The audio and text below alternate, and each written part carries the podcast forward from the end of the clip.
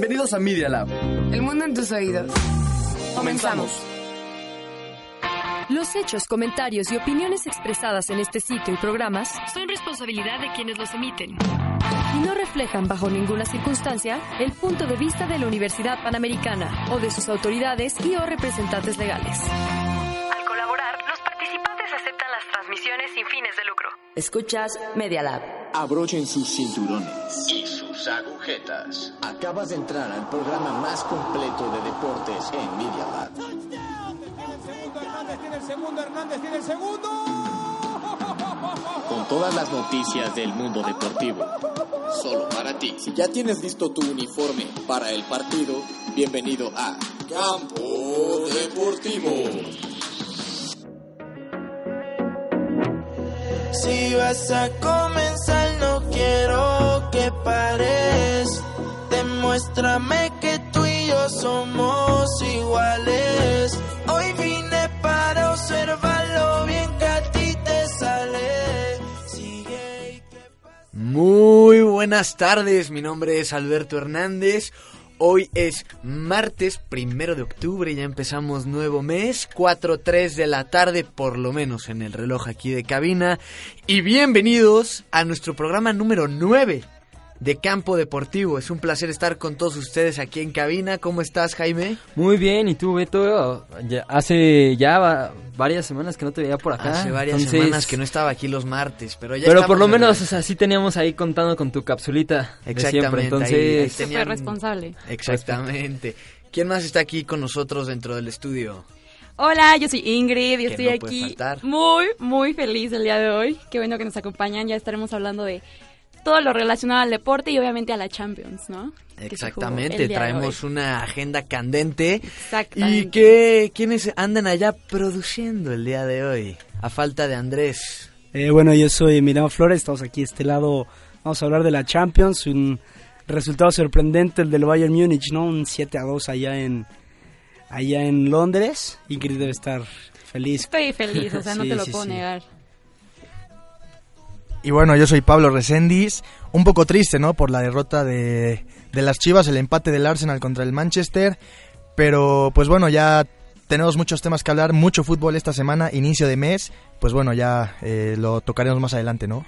Lo tocaremos más adelante.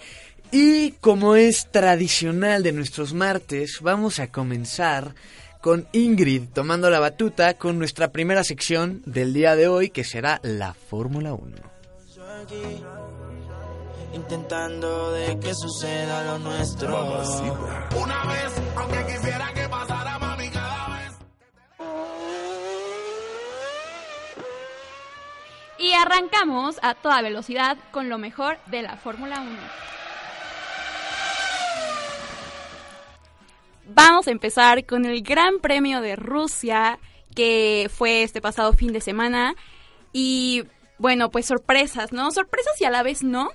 Tal vez porque el sábado eh, eh, Ferrari fue mucho mejor que Mercedes, eh, quedando con Leclerc en la primera posición, pero ya después en carrera las cosas cambiaron, ¿no? Y Ferrari sigue con varios problemas entre sus pilotos. No sé si ustedes pudieron ver el Gran Premio, pero Ferrari sigue pues teniendo problemas entre que Sebastián Vettel quiere estar en primero, entre que Leclerc es mejor y merece el primer lugar. Entonces ahí sigue habiendo pues diversos em, enfrentamientos, ¿no? Que si hacen caso a las órdenes de equipo, que si no.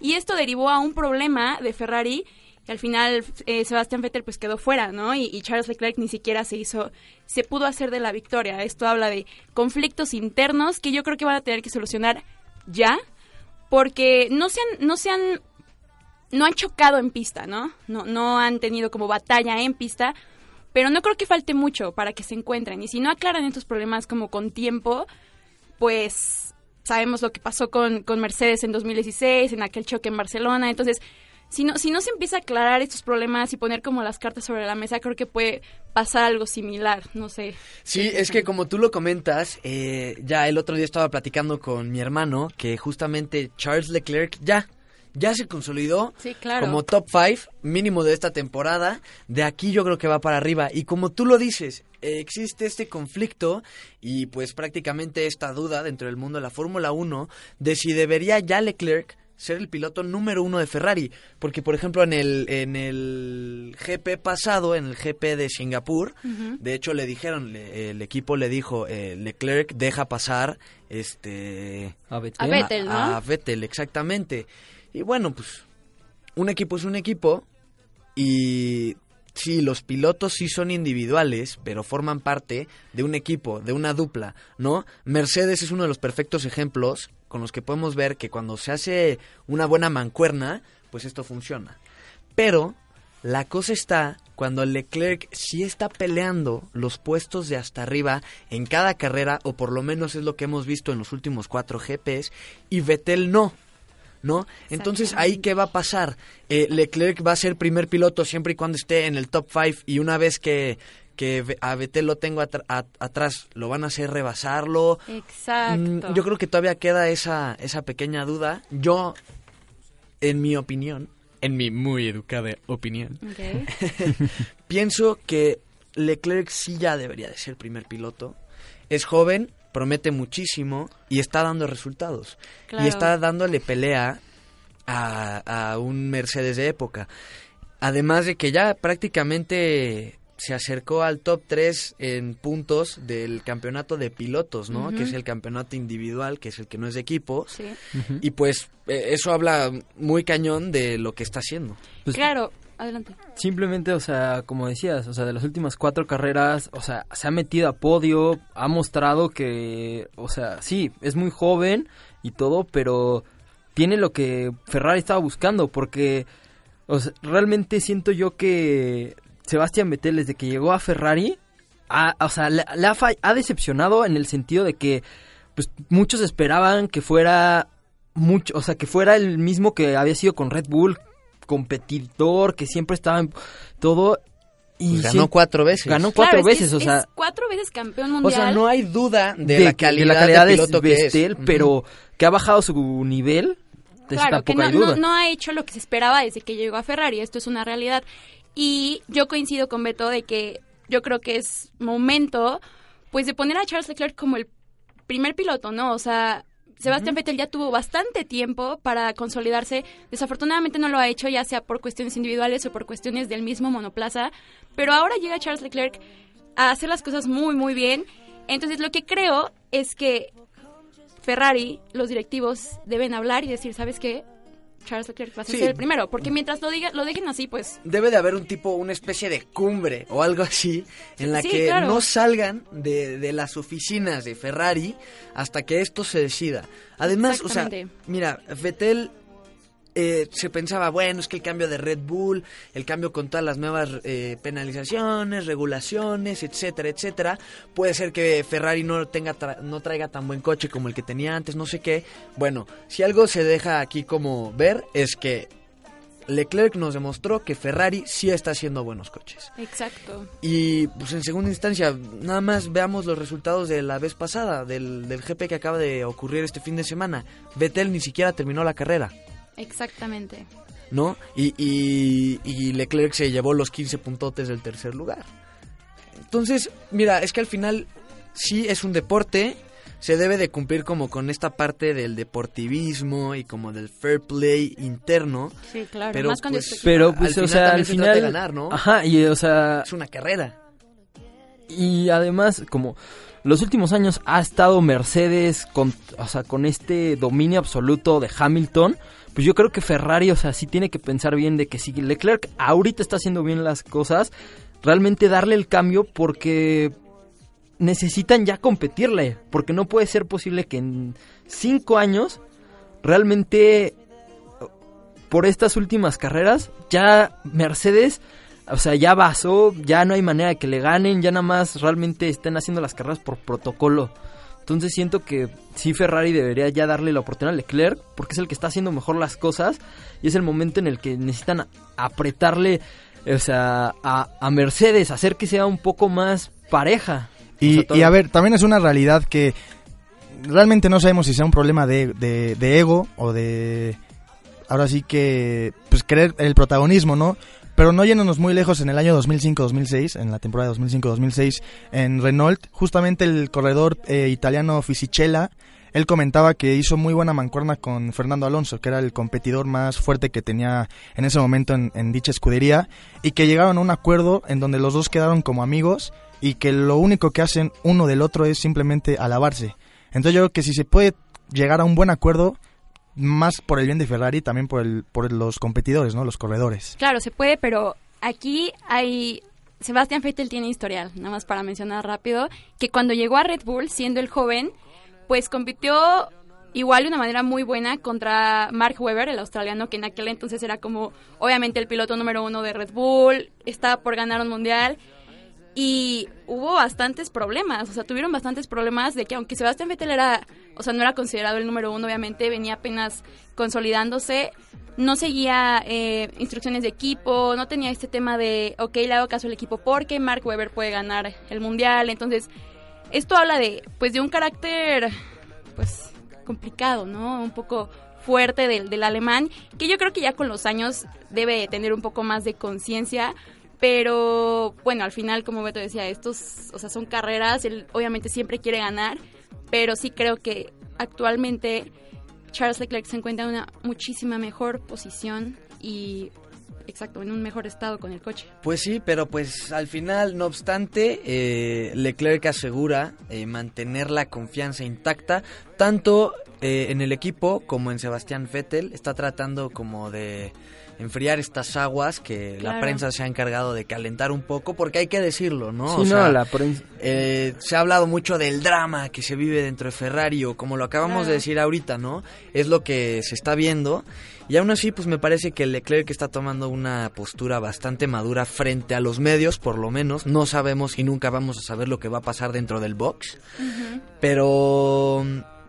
Pues habrá que ver lo que pasa. No creo Ojalá pasara, pero no creo que a Leclerc le den el puesto de primer piloto hasta el final de la temporada, o sea, hasta que hasta que empiece la, la siguiente 2020 exactamente. Pero pues bueno, así así son las cosas, así son los equipos en la Fórmula 1 tradicionalmente, ¿no? O sea, porque no hay tantos precedentes de esto. Y bueno, al final nuestro mexicano queda en séptimo, bastante buena posición. Eh, y los Mercedes, ¿no? Sigue sumando puntitos.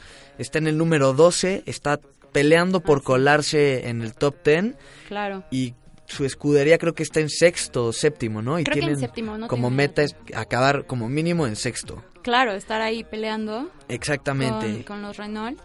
Y bueno, nada más para mencionar el podio, pues primer lugar Hamilton, segundo Bottas, los dos Mercedes regresan a las primeras posiciones, tercero Leclerc, como ya lo habíamos mencionado, y el cuarto y el quinto, pues los dos Red Bull, ¿no? En cuarto Verstappen y en quinto Albon, que viene haciendo las cosas también muy bien, tomando en cuenta que acaba de ser pues ascendido, ¿no? Exactamente. Y bueno, decirle a la gente que, perdón Beto, la siguiente la siguiente jornada es el Gran Premio de Japón el domingo 13 de octubre en el circuito de Suzuka. Para todos los que quieran seguirlo, domingo 13 de octubre en el circuito de Suzuka. Que es pues el antecedente a nuestro GP mexicano que ya cambió de fecha. Bueno, cambió de fecha con respecto a, los anteriores, y de orden. Y ahora será el 27 de octubre y ya lo estaremos comentando. Por supuesto. eso es todo de Fórmula 1 por hoy. Así que pasamos a nuestra siguiente sección Touchdown con Jaime piso 21, micro TH, piso 21, OB on the drums, on the drums. OB on the drums. No sé qué And that's it, touchdown. Monday night football. Uf, qué, qué semana, qué semana, realmente bastantes noticias. La semana pasada les estaba diciendo, ocho equipos quedan invictos. Entramos esta semana y quedan tres. O sea, realmente fue una semana realmente extraña. Hubo partidos realmente que nadie esperaba, rompequinielas. Y sinceramente, o sea, siento que fue una semana bastante buena. Empezando con que Dallas, Green Bay, los Rams, Detroit y Buffalo pierden el invicto.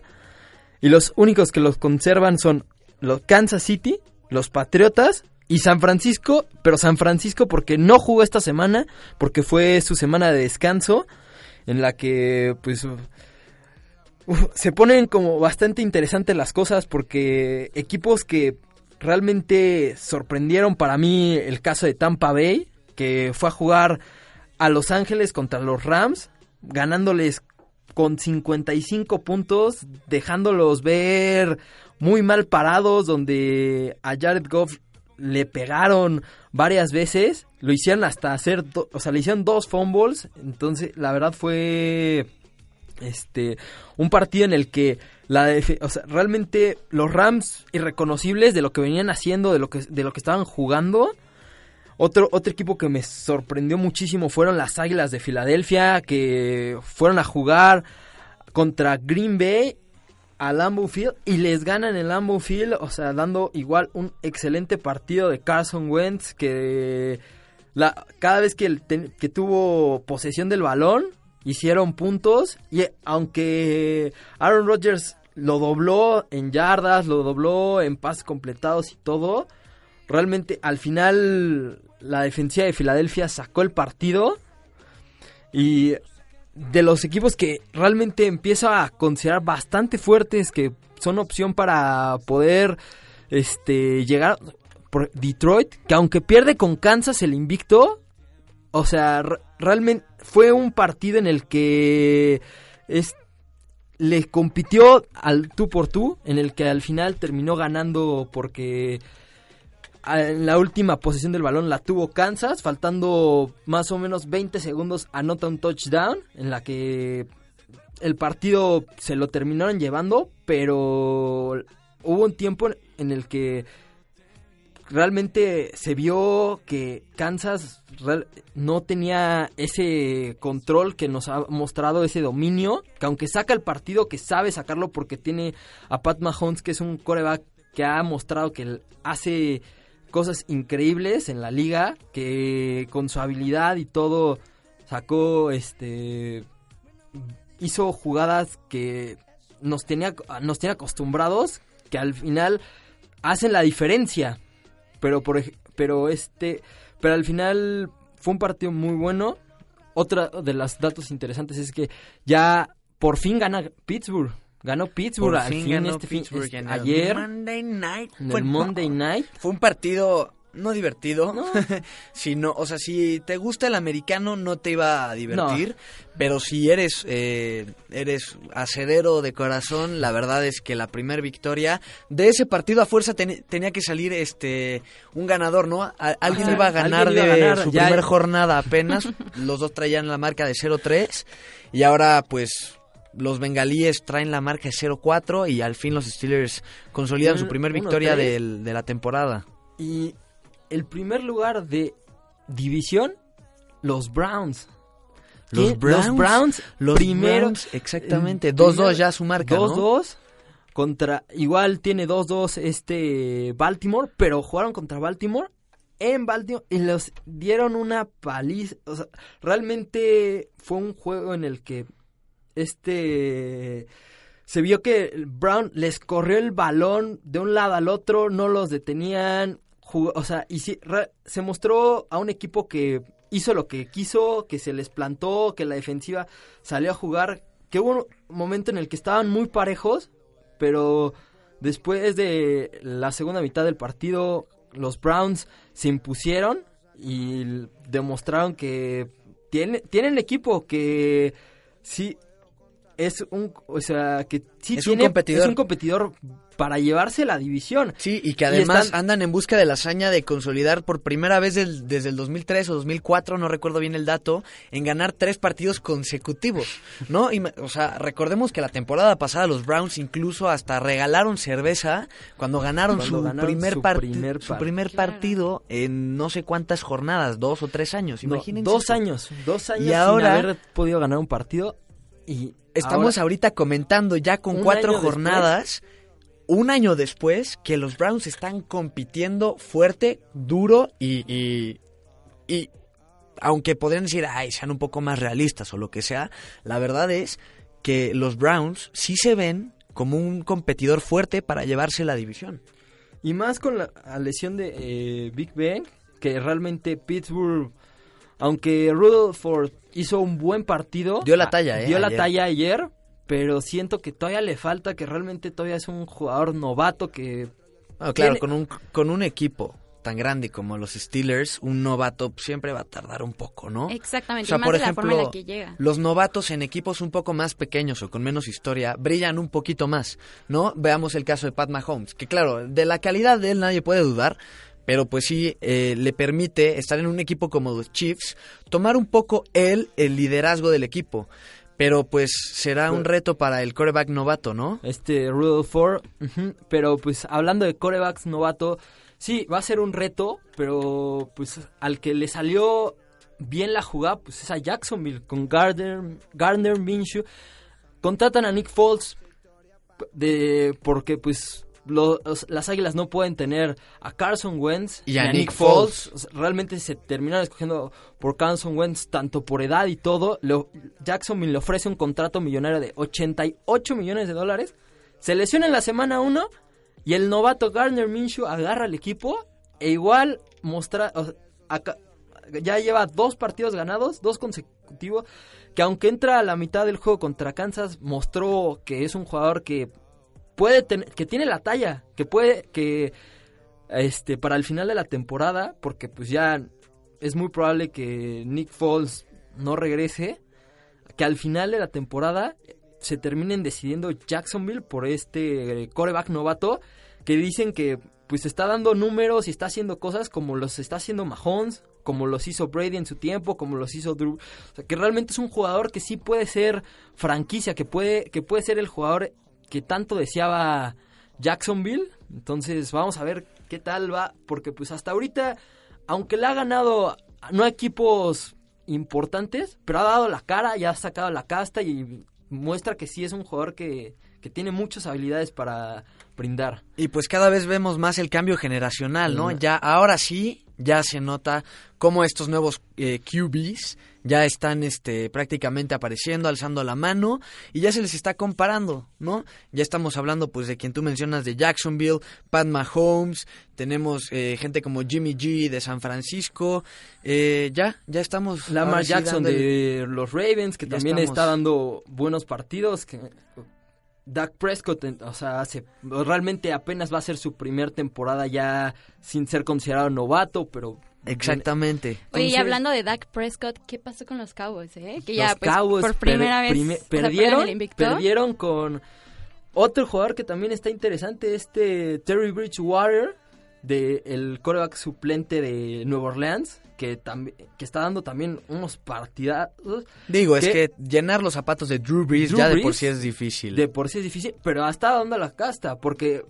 yo, yo sinceramente este es de los partidos que decía realmente no lo veía que iba a ser tan competitivo como lo iba a ser estando Drew Brees y al final terminó haciendo lo necesario porque no, no anota este New Orleans un touchdown. Es su doceavo partido en toda la historia de Nueva Orleans que ganan solo con goles de campo, pero fue un partido bastante bueno que hubo pérdidas de balón este en cuarta y una hubo realmente fue un partido que las defensivas dieron la casta diferente, un partido diferente. pero bastante bueno en la que se impuso al final Nueva Orleans pero creo que dejó un buen sabor de boca el partido, aunque no fue un partido de muchos puntos como en, como en otros. Fue uno muy interesante. Fue, uno muy interesante porque las defensivas mostraron realmente que pueden con todo. Y pues vamos a ver cómo, cómo se va a ir desarrollando. Otro partido que pues, también me sorprendió mucho divisional fue el de los Patriotas contra los Bills, que la defensiva y los equipos especiales fueron los que dieron la cara, la cara por los Patriotas. De los pocas veces que se puede decir que realmente el partido no fue eh, por Tom Brady, que no tuvo ni un pase de anotación. las anotaciones de los Patriotas fue corriendo el balón, una cubriendo por equipos especiales cubriendo la patada que se las terminan este dejando en la yarda 5, la agarran y la, la meten en la zona de anotación y que la línea defensiva de la secundaria de los Patriotas se mostraron que realmente es la mejor de la liga, con Stephen Gilmore, con los gemelos Ma- McCourty, con este Jesse Jacks, que tuvo dos intercepciones, que fue el que cubrió la patada. Realmente es de los pocos partidos que se puede decir que más que la habilidad de todo lo que sabe hacer Tom Brady, la sacó el equipo. O sea, realmente fue todo en la defensiva, todo. Y siento que esto es un buen mensaje porque muchas veces los partidos... Se habla de la dependencia la- en de- un jugador. de- del coreback. Como Yo- Green Bay con, con Aaron, Aaron Rodgers. Rodgers. Y, y no nomás Aaron Rodgers, porque pues uno de los jugadores favoritos de Aaron Rodgers es Avante Adams, que termina lesionado, que ante su le- que en el momento que se lesiona, cuando más lo necesitaba este Aaron Rodgers, se notó que que el real que fue un este un jugador que hace la diferencia. Que es el jugador que es su escape, este, válvula de escape, que es al que le manda los pases cuando le llega la presión, cuando necesita hacer jugadas grandes. Y se notó que, aunque tienen a jugadores como Jimmy Graham, que es un excelente jugador, end maravilloso. Ma- la dependencia de Avanta Adams se notó bastante y que al final puede que sí les, les costó que el partido ante eso. Y a diferente, y es lo que estamos hablando, esta dependencia que vemos en Green Bay, ahora con los Patriotas, que se notó que, que, di- que dio la defensiva la cara, más que la ofensiva, porque supo, o sea, los Bills, aunque no es un equipo que tengan jugadores de renombre y todo eso, por ser el, el hecho de que sea un equipo divisional y cada año enfrenten a Tom Brady, muestra que saben cómo tenerle la talla, sabe- lo tienen medido, saben que cómo llegarle, saben cómo presionarlo. to- Sí, porque aparte, pues estos también se estaban jugando literalmente el, el invicto, invicto. un gran partido.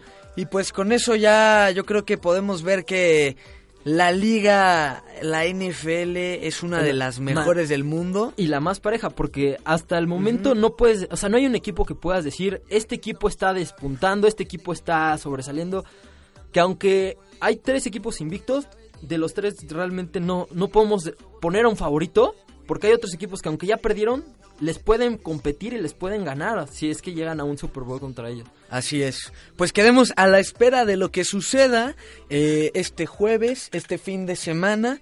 Y... Eh, no, es que me están hablando ya en, en producción. Ah, ok. No, están ya. confundiendo. Es que ya vamos a No, pasar al va- siguiente. pero antes de pasar a otro tema, nada más eh, una buena noticia para toda la afición mexicana. El director de la oficina de la NFL, Arturo Olivé, ha dicho que el césped de la cancha del Estadio Azteca, el Coloso de Santa Úrsula, se encuentra en muy buenas condiciones para el partido que está programado para el 18 de, De noviembre. Kansas contra Kansas los City contra... Chargers. Sí, que recordemos que el año pasado, pues la- lastimosamente se canceló por el césped híbrido que y nos iban a que traer un pusieron. partidazo. Sí. los Fue el par- fue el partido Fue un del partido año, histórico. fue el partido El del año. partido histórico. del año. Pero Sí, bueno, nada No, más no para... recordemos cosas tristes, hay que pensar que ahorita todo va a salir bien. Sí, ¿no? o Pero sea, nada más es que en para- el Azteca luego se tienen a cada rato de eventos como hasta la feria del cacahuate, ¿no? Entonces me parece que había que darle había que darle un poquito de, Prioridad, de ¿no? prioridad a, a la NFL, que ya incluso se ha hablado de, de traer un equipo de la NFL estable a México. Entonces, pues, Ya, ya es hablar de cosas grandes, ¿no? exactamente. Y bueno, Y bueno, vamos a pasar a otro tema, pero rápidamente les tenemos una pequeña exclusiva sobre tenis que en un momento se las decimos. de acuerdo.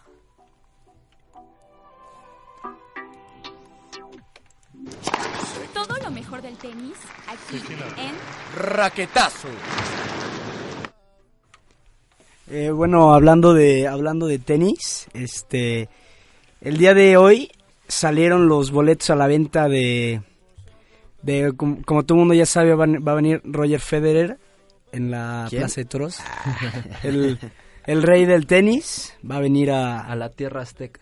Así es, así es, y el día de hoy salieron los precios de los boletos, así se los voy a comentar rápido por si alguno ¿Nos tenemos que agarrar o de algún lado o están Pues sí, leve, están- ¿no? Sí, Porque los vas a comprar en reventa, Sí, probablemente. Bueno, que si los llegas a comprar en general, ya más adelante Emiliano nos va a decir, en general yo creo que estás accesible para cualquier persona, pero sí vas a ver a una mosquita ahí. Pero nos van a nos van a dar a nosotros pase de prensa, ¿no? Pues yo creo que Esperemos. tendríamos que exigirlo. Esperemos. bueno, primero que nada, la primera zona que se llama zona barrera está en un costo de 9.500 pesos. ¿Eso es hasta enfrente? Yo sí, aquí en el mapa se logra ver. el- Me parece que es hasta el frente, literal. Ok. A nivel de cancha, yo creo. Digo, es no está, o sea, me esperaba algo más, Más caro. Más caro. Exacto, es que para el partido ¿no? que es, o sea, lo histórico que representa, no es tanto, pero bueno. Luego la siguiente zona, primer tendido bajo en 6500. Ok. Eh, primer tendido alto, 5500. Y luego segundo tendido bajo, 4500. Ahí sí ya está caro por la distancia. Sí, Ahí sí, sí. aquí. En redes sociales les vamos a compartir el mapa, esta imagen, para que lo puedan checar. Luego segundo tendido medio, 3500. Segundo tendido alto, 2500. Y en general, 450 pesos. Ahí ya se va como súper barato, Sí, ¿no? sí, 450. Ahí es donde voy a ir con mis cuates, ¿no? Ahí es donde vamos a ir, amigos. Pero si eres pobre de familia numerosa como yo, Pero, pero como dice Beto, el segundo tendido bajo de 4.500 pesos sí está un poco caro porque quienes hemos tenido la oportunidad de asistir a una corrida de toros, habrá gente que esté a favor, en contra, no vamos a entrar en ese, en ese debate, pero la gente que ha tenido la oportunidad y la oportunidad que he tenido yo, eh, sí estás un poco alejado de lo que es, eh, ¿cómo llamarlo? No, no el terreno de juego, pero pues la, ni siquiera la la, cancha. Pero la, bueno, o sea, que aquí en el tenis va a ser la pista. Me comentabas, Emiliano, que la van a hacer sobre qué superficie. Eh, bueno, pues evidentemente yo creo que va a ser sobre arcilla. exactamente. Por- yo, yo Y la cosa es que aparte la distancia también pues va a aumentar porque es un gran círculo, ¿no? Entonces, eh, tomando en cuenta las medidas de una cancha de tenis, pues ibas a tener bastante alejado con respecto a lo que es una cancha cuadrada o rectangular o un estadio o cancha rectangular, pues sí lo vas a tener un poco más eh, alejado. alejado, Pero que realmente, al final de cuentas, vale la pena. Vale la porque pena jugadores de esta talla no se ven todos los días en nuestro país. No, entonces- Deja tú en nuestro país, en la historia. Exactamente. Y aparte un partidazo pues contra el actual sexto del mundo, ¿no? Alexander Zverev, el, el alemán que se conocen bastante bien, han jugado, bueno, se han enfrentado seis veces, eh, tres veces ha ganado Federer, tres veces ha ganado Zverev. Entonces Nos toca el desempate. Nos toca- toca acá el desempate y aparte que se conocen de siempre, ¿no? Han, han competido eh, juntos en el mismo equipo en el Labor Cup y cosas así, entonces se conocen muy bien, yo creo que va a ser un muy muy buen partido y habrá que asistir. Perfecto. Y ahora sí, pasamos a la Champions. Champions. ¿Por qué? Porque. Ingrid hoy está muy de buenas Claro. y queremos saber por qué. Queremos saber por qué.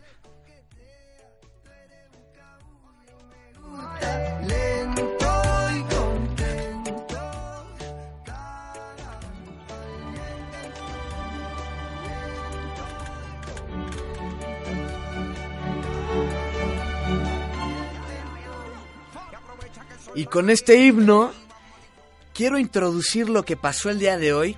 Eh, vimos una masterclass, vimos una cátedra, vimos una vimos una cosa impresionante, vimos este cómo les enseñaban los bávaros, el club bávaro Bayern München, Excelente cómo esas clases de le alemán. enseñó a jugar fútbol al Tottenham Hotspur allá en Londres.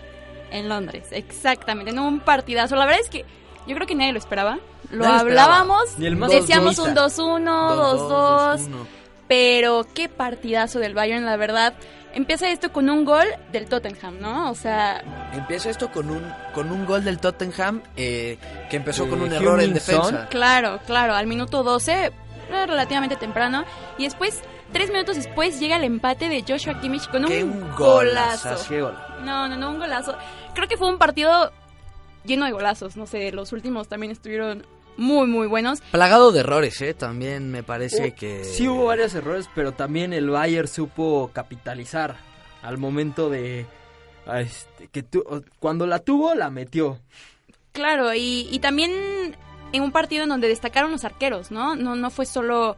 eh, o sea, bueno, también los arqueros tuvieron bastante participación, ¿no? Y después del minuto 45, antes de irse eh, pues al descanso, un gol de Robert Lewandowski con asistencia de Tolizo, que también viene ya que agarrando va paso, en ¿no? busca del, Claro. del botín de oro, ¿eh? Yo creo que sí se lo va a llevar este No, año. viene- ya viene lleva haciendo las 12 cosas goles Viene haciendo las en cosas todas las increíbles. Sí, y ya después, eh, en el segundo tiempo, pues viene Serge Gnabry, ¿no? Este jugadorazo que es que Que increíble. lo que hizo en el Aparte- segundo tiempo fue Quien lo haya metido en su fantasy de la Champions, No, es que, Que, increíble, que realmente no se entiende no se entiende cómo el Arsenal lo, lo dejó ir Y bueno, ahorita lo está disfrutando pues Ingrid, ¿no? No, en su cómo equipo. no lo vamos a disfrutar. Es un jugadorazo tanto para el Bayern como para la selección alemana. Es una joya. Y bueno, mete el 3 a 1 al minuto 53. Después el cuarto gol al 55. O sea, nada después. En dos minutos. Después viene un penalti a favor del Tottenham, el cual, bueno, anota nuevamente Harry Kane. Y bueno, ya después vienen algunos cambios, sale Kingsley Coman, entra Perisic, que no entró porque, bueno, estaba, se decía que estaba tocado, entonces no, no entró de titular, después sale también Boateng, entra Javi Martínez, y ya viene al final, pues, este, esta repasada, ¿no? Al 83, Gnabry otra vez, al 87 Lewandowski con asistencia de Coutinho, y al 88, una vez más, Serge Gnabry con asistencia de Que se echa su primer póker, ¿no? Es el primer El póker. primer pócar y no y no nada que más eso. echan. El, el segundo jugador que hace un póker como en un partido de Champions para el Bayern. El otro jugador que lo había hecho había sido Mario Gómez contra el Basel. Es el segundo jugador en la historia que, hace un póker en Champions. Entonces, No, Eso te habla una de- gran actuación, o sea, y en el gran segundo actuación. tiempo los cuatro goles. Sí, exactamente. ¿Qué dorsal trae? 22. Imagínate, un cuate con el dorsal número 22 está metiendo cuatro goles en la Champions contra un rival que viene de ser subcampeón de la máxima competición europea. Exactamente. Pues eso habla muy bien de él, eso habla de que es un muy prometedor jugador. Claro, y bueno, aparte a nivel, bávaro. pues a nivel equipo destacar, ¿no? Lo del equipo bávaro es un gran partido a nivel colectivo también. Entonces yo, yo me siento hoy muy, muy, muy feliz. Y, de verdad. y que también, como decía Jaime, un resultado histórico porque es la primera, la primera ocasión en el que un club alemán mete siete goles eh, de visitante en, en el país de Inglaterra. Ya lo había hecho, pero era la cantidad de cinco goles en 2017 contra el Arsenal, con un 5 a 1. Entonces, Y pues es la un partido primera vez histórico. también que le gana el Bayern al Tottenham en Londres, como decían, este resulta- los resultados pasados habían sido empates, eh, me parece que en 1980, pero nunca había podido haber ga- ganado al Tottenham en Londres y es la primera victoria, qué victoria. Sí, no, una gran, gran victoria y aparte, eh, como decía Beto Lewandowski, que viene haciendo, viene, o sea, trae una temporada increíble, en la liga también viene haciendo muchísimos goles, trae, pues sabemos que es un jugadorazo, ¿no? O sea, nunca ha tenido esa duda, pero esta temporada viene, creo que viene mejor que nunca y esperemos que el equipo siga así. Hoy se ve un muy buen funcionamiento, se ve una muy buena alineación desde el principio, la que manda Nico Kovac, entonces Sí, sí, como bien menciona Ingrid hace rato, digo, yo la verdad al principio vi un Tottenham que, o sea, yo la verdad le daba la pelotita al Arsenal, al Tottenham, perdón, que pensé que iba a ganar el partido siendo local, y al principio lo vi un poco más intenso incluso que el Bayern, incluso en el primer, en el gol de Son, eh, la presión que le hacen desde adelante media cancha y le terminan clavando el gol Son, eh, la verdad veía muy probable que, que se llevaba los tres puntos el Tottenham, pero después se vino la, la masacre del club bárbaro y se llevan los tres puntos y llevan una goleada del el club inglés. Sí, no, una, una goleada que qué bien no sabe al aficionado del Bayern porque ya hace falta, la verdad, ver, ver a, a este equipo alemán bien plantado a niveles europeos y no solo, no solo en la liga, creo yo. ¿Lo ves prometedor? ¿Lo ves como claro candidato? ¿O, o- o lo ves a partir de esta victoria como claro candidato? Sé sincera, por favor. O sea, creo que lo veo, no sé si decir ya como un claro candidato, o sea, hay que poner cosas en la mesa, ¿no? Bien, pero sí veo que trae un muy, muy buen equipo. O sea, es lo que yo hablaba hace rato. Trae un muy buen equipo que si Nico Kovac sabe acomodarlo ahora con Perisic, con Coutinho, con este Lewandowski on fire y todo esto, o sea, si lo sabe acomodar, sí, sí, sí veo al Bayern como un contendiente. Y qué, qué mejor, nada, me, me daría más gusto, la verdad. Perfecto. Y pues hablando de contendientes, hablemos del Real Madrid, que está lo más lejos de ser un contendiente para la Champions, por lo menos en los dos partidos que hemos visto. Primero la jornada número uno que pierde 3 a 0 frente al PSG, un PSG sin su tridente del ataque, pero que el día de hoy Un 2-2 se ante el levanta- Club Brujas. se levanta de un 2 a 0 contra el Brujas, con un gol bastante dudoso si era fuera de lugar o no por parte de Sergio Ramos, con tarjeta roja de, de Brujas que era clara por la doble amarilla, pero ¿Qué está pasando con el Real Madrid? Cuéntanos, Flores. Digo, y, o sea, viendo las estadísticas, un Real Madrid que fue... Claro, superior. Sí, fue Totalmente superior. superior. Incluso aquí podemos ver, tuvo 27 remates, cuando el Club Brujas solamente tuvo 7. Tuvo 7 remates al arco, cuando el Brujas tuvo nada más 4. Y la posición del balón fue con 74%, frente a un 26%. sí, sí, sí. Eso es aplastante. Además de que la estadística de los pases también está muy llamativa, porque 699 pases por parte del Real Madrid Y con una 258. precisión de 90%. O sea, estamos hablando de que fallaron de 700 pases, fallaron, ¿qué quieres? ¿Unos 100 pases? Un poquito menos. Sí, Menos, sí, sí. como 70 Menos, menos. 70 pases, imagínense eso. Ah, el 10%, exactamente. 70 pases. O sea, no es nada en un partido. ¿Qué fue lo que pasó? Lo que ha estado pasando desde que se fue CR7, esa línea final. Ese, ese, ese, ese Olfato concretar, goleador. ese olfato Ese goleador. Ese que goleador que Benzema es tenía. prácticamente el que, el que ha hecho la única diferencia, pero también tienes otros dos jugadores allá al lado, ¿no?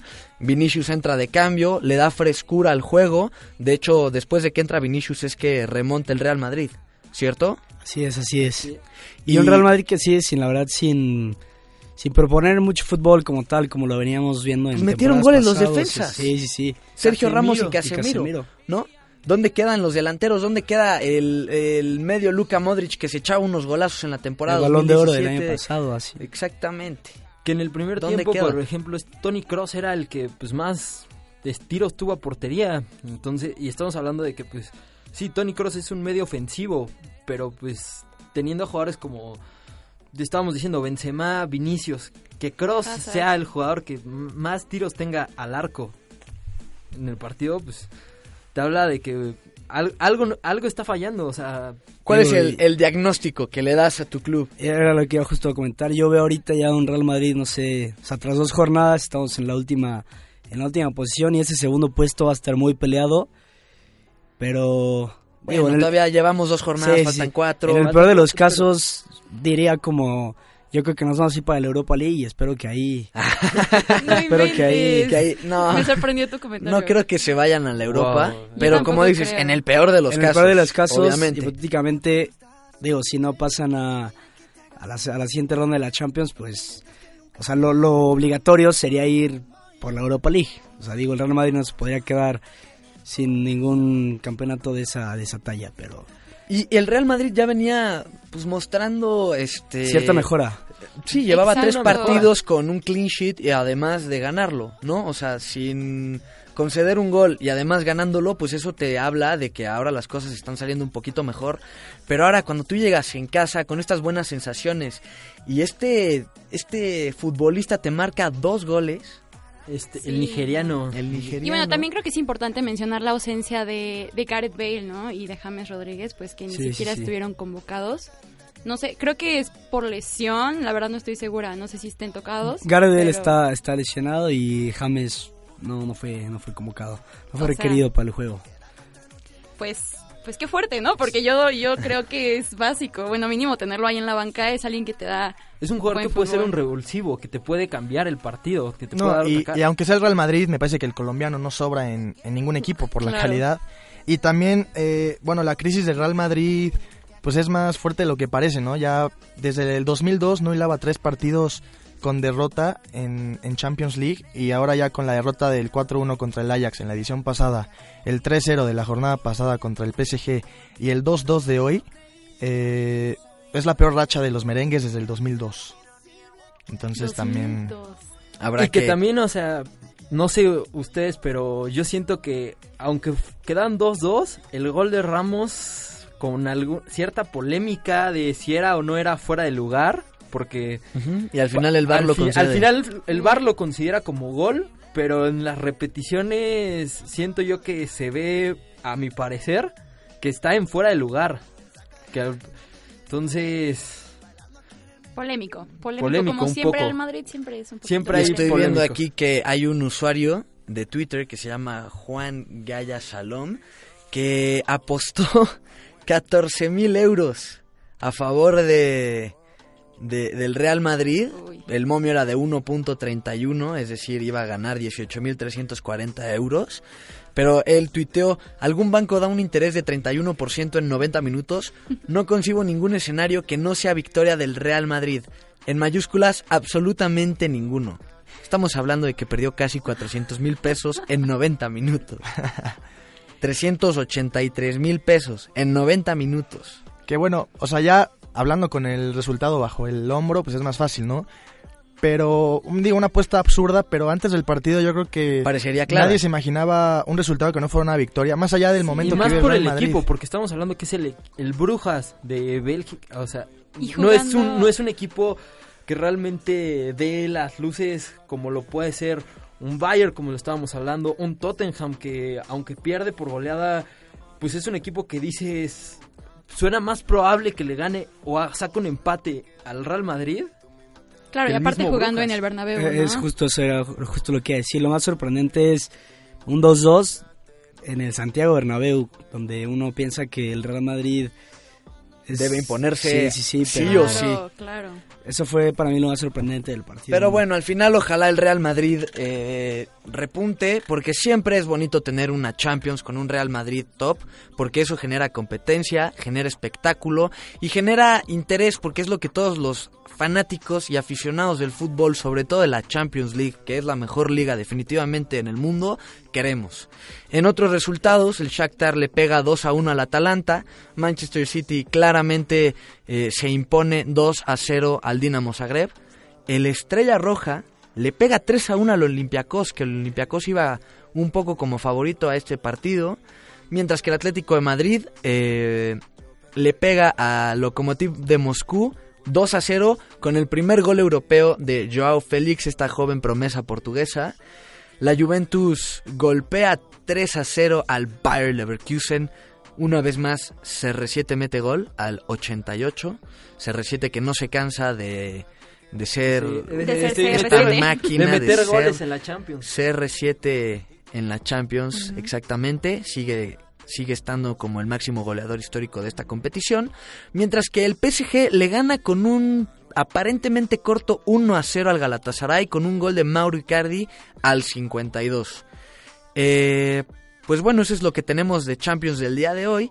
Mientras que esperemos partidos de mañana, Slavia Praga contra el Dortmund. Y el partido de la jornada de Barcelona contra el Inter. El de partido de la jornada es efectivamente Barcelona-Inter, un Barcelona que ya convocó a Messi. Una vez más veremos si es realidad ¿qué Danos esta tu alta médica. pronóstico para mañana. Mi pronóstico para mañana es que el Barcelona en 2013 no pierde en el Camp Nou, lo cual significa que es una clara victoria por parte del Fútbol Club Barcelona, pero va a estar muy peleada frente al Inter. Si juega Leo Messi va a ser un partido muy diferente a que si no juega Leo Messi.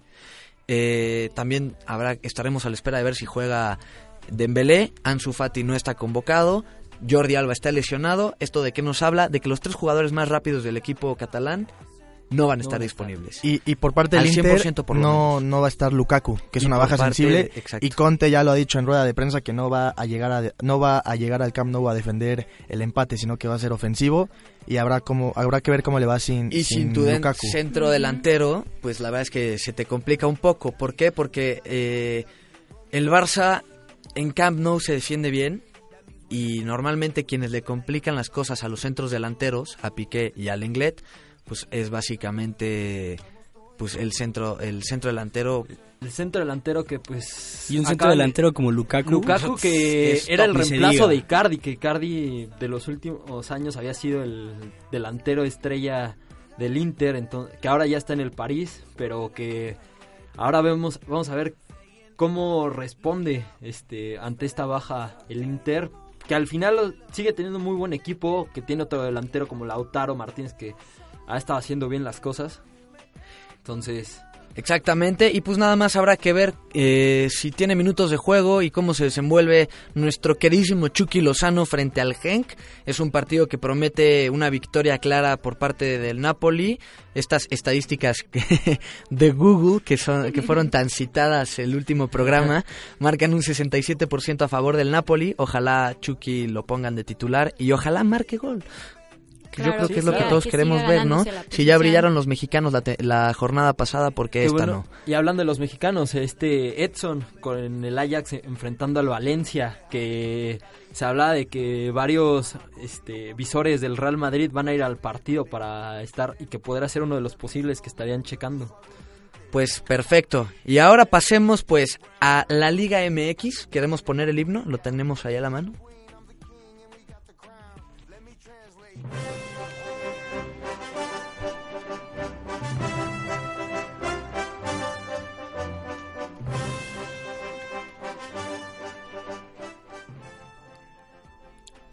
Yo creo que esta jornada se reduce en dos equipos. O bueno, en cuatro equipos, si lo queremos ver así. El clásico regio y el clásico mexicano. Empecemos con el regio, en donde los Tigres le pegan en casa al Monterrey y el Monterrey que decide decirle adiós a su director técnico. Eh, ¿Cómo vemos este, este, este, este hecho allá en, en la cabina de producción? Pues bueno, desde luego que es eh, no es de sorprender porque ya Diego Alonso traía, tenía varios partidos ahora sí que arrastrando la cobija, ¿no? Con una plantilla que la verdad no mostraba un fútbol de acuerdo a los nombres que, que tiene el club de Monterrey. Y en este clásico creo que fue la prueba más evidente, ¿no? Contra el, contra el rival más íntimo. Eh, es una realidad que no hace un mal partido el Monterrey, pero el primer disparo a gol del partido es hasta el minuto 58, lo que nos dijo que fue un partido muy apretado en media cancha, muy muy aburrido hasta cierto punto porque son dos de las mejores nóminas y Las dos mejores nóminas las dos mejores nóminas y no se estaban haciendo daño prácticamente. Entonces, me parece que la destitución de Diego Alonso llega pues en buen momento porque el torneo aún está a la mitad y Monterrey me parece que va a estar en la liguilla y ya se hablan de nombres como el Turco Mohamed o el mismo Matías Almeida, ¿no? Para llegar a Monterrey. Oye, yo escuché que hablaban de Hugo Sánchez. ¿Esto es cierto? Me parece, lo había mencionado el de Nigris en una entrevista, Ajá. pero no creo, bueno, realmente yo no veo a Hugo Sánchez dirigiendo al Monterrey. Y Yo- yo no lo veo. Yo creo que ahí está bien, ahí en, en fútbol picante, ¿no? Pero Y en E pasemos rápidamente al clásico, al clásico de clásicos, el mejor clásico del mundo. esperado. ¿Qué es eso de Barcelona? ¿Qué es eso de que el River Plate se enfrenta hoy a las 7 de la noche contra el Boca Juniors? No, América contra Chivas, que nos deja un 4 a 1. Goles de tres mexicanos por parte del América, que le dice a las Chivas, no me presumas que tienes equipo de mexicanos porque los míos son los que meten gol. Y sobre todo una aparatosi- aparatosísima lesión Terrible. eh, Giovanni. de Giovanni Dos Santos, que por suerte no desgarró ningún músculo, pero sí se vio terrible, mm, sangre, feo. De hecho, no quisieron repetir las escenas en TUDN. Pero, pues sí, que sí estuvo- Briseño se, se lleva una clara roja, después Alan Cervantes al 73 y deja al... A la escuadra de las Chivas, a a la los Guadalajara nueve con nueve hombres, ¿no? Que, que la verdad prácticamente. no se vio un cambio a lo que venía mostrando con Tomás Boy y prácticamente en dos días cambiarle la cara No a un puedes equipo hacer es, mucho. es imposible. Y menos en el Estadio Azteca, menos en un clásico. Sí, y bueno, ya nos están corriendo aquí en cabina, pero voy a seguir hablando porque estoy muy calientito.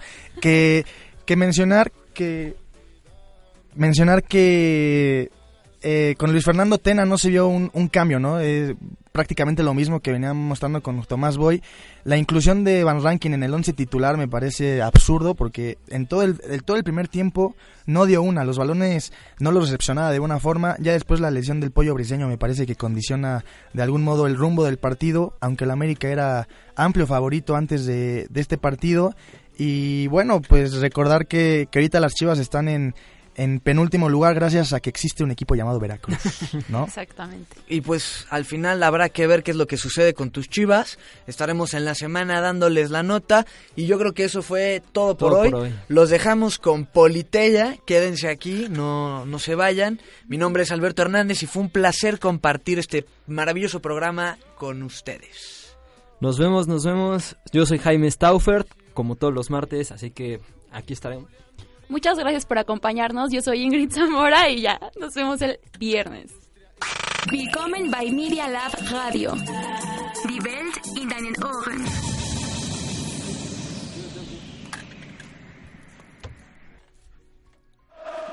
El partido de hoy ha terminado.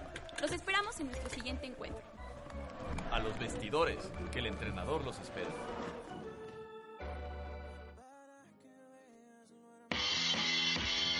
Estás escuchando Media Lab. Transmitiendo desde la Universidad Panamericana Campus México. Valencia 102, primer piso. Colonia Insurgentes Miscuadro. Bienvenidos a Media Lab. El mundo en tus oídos.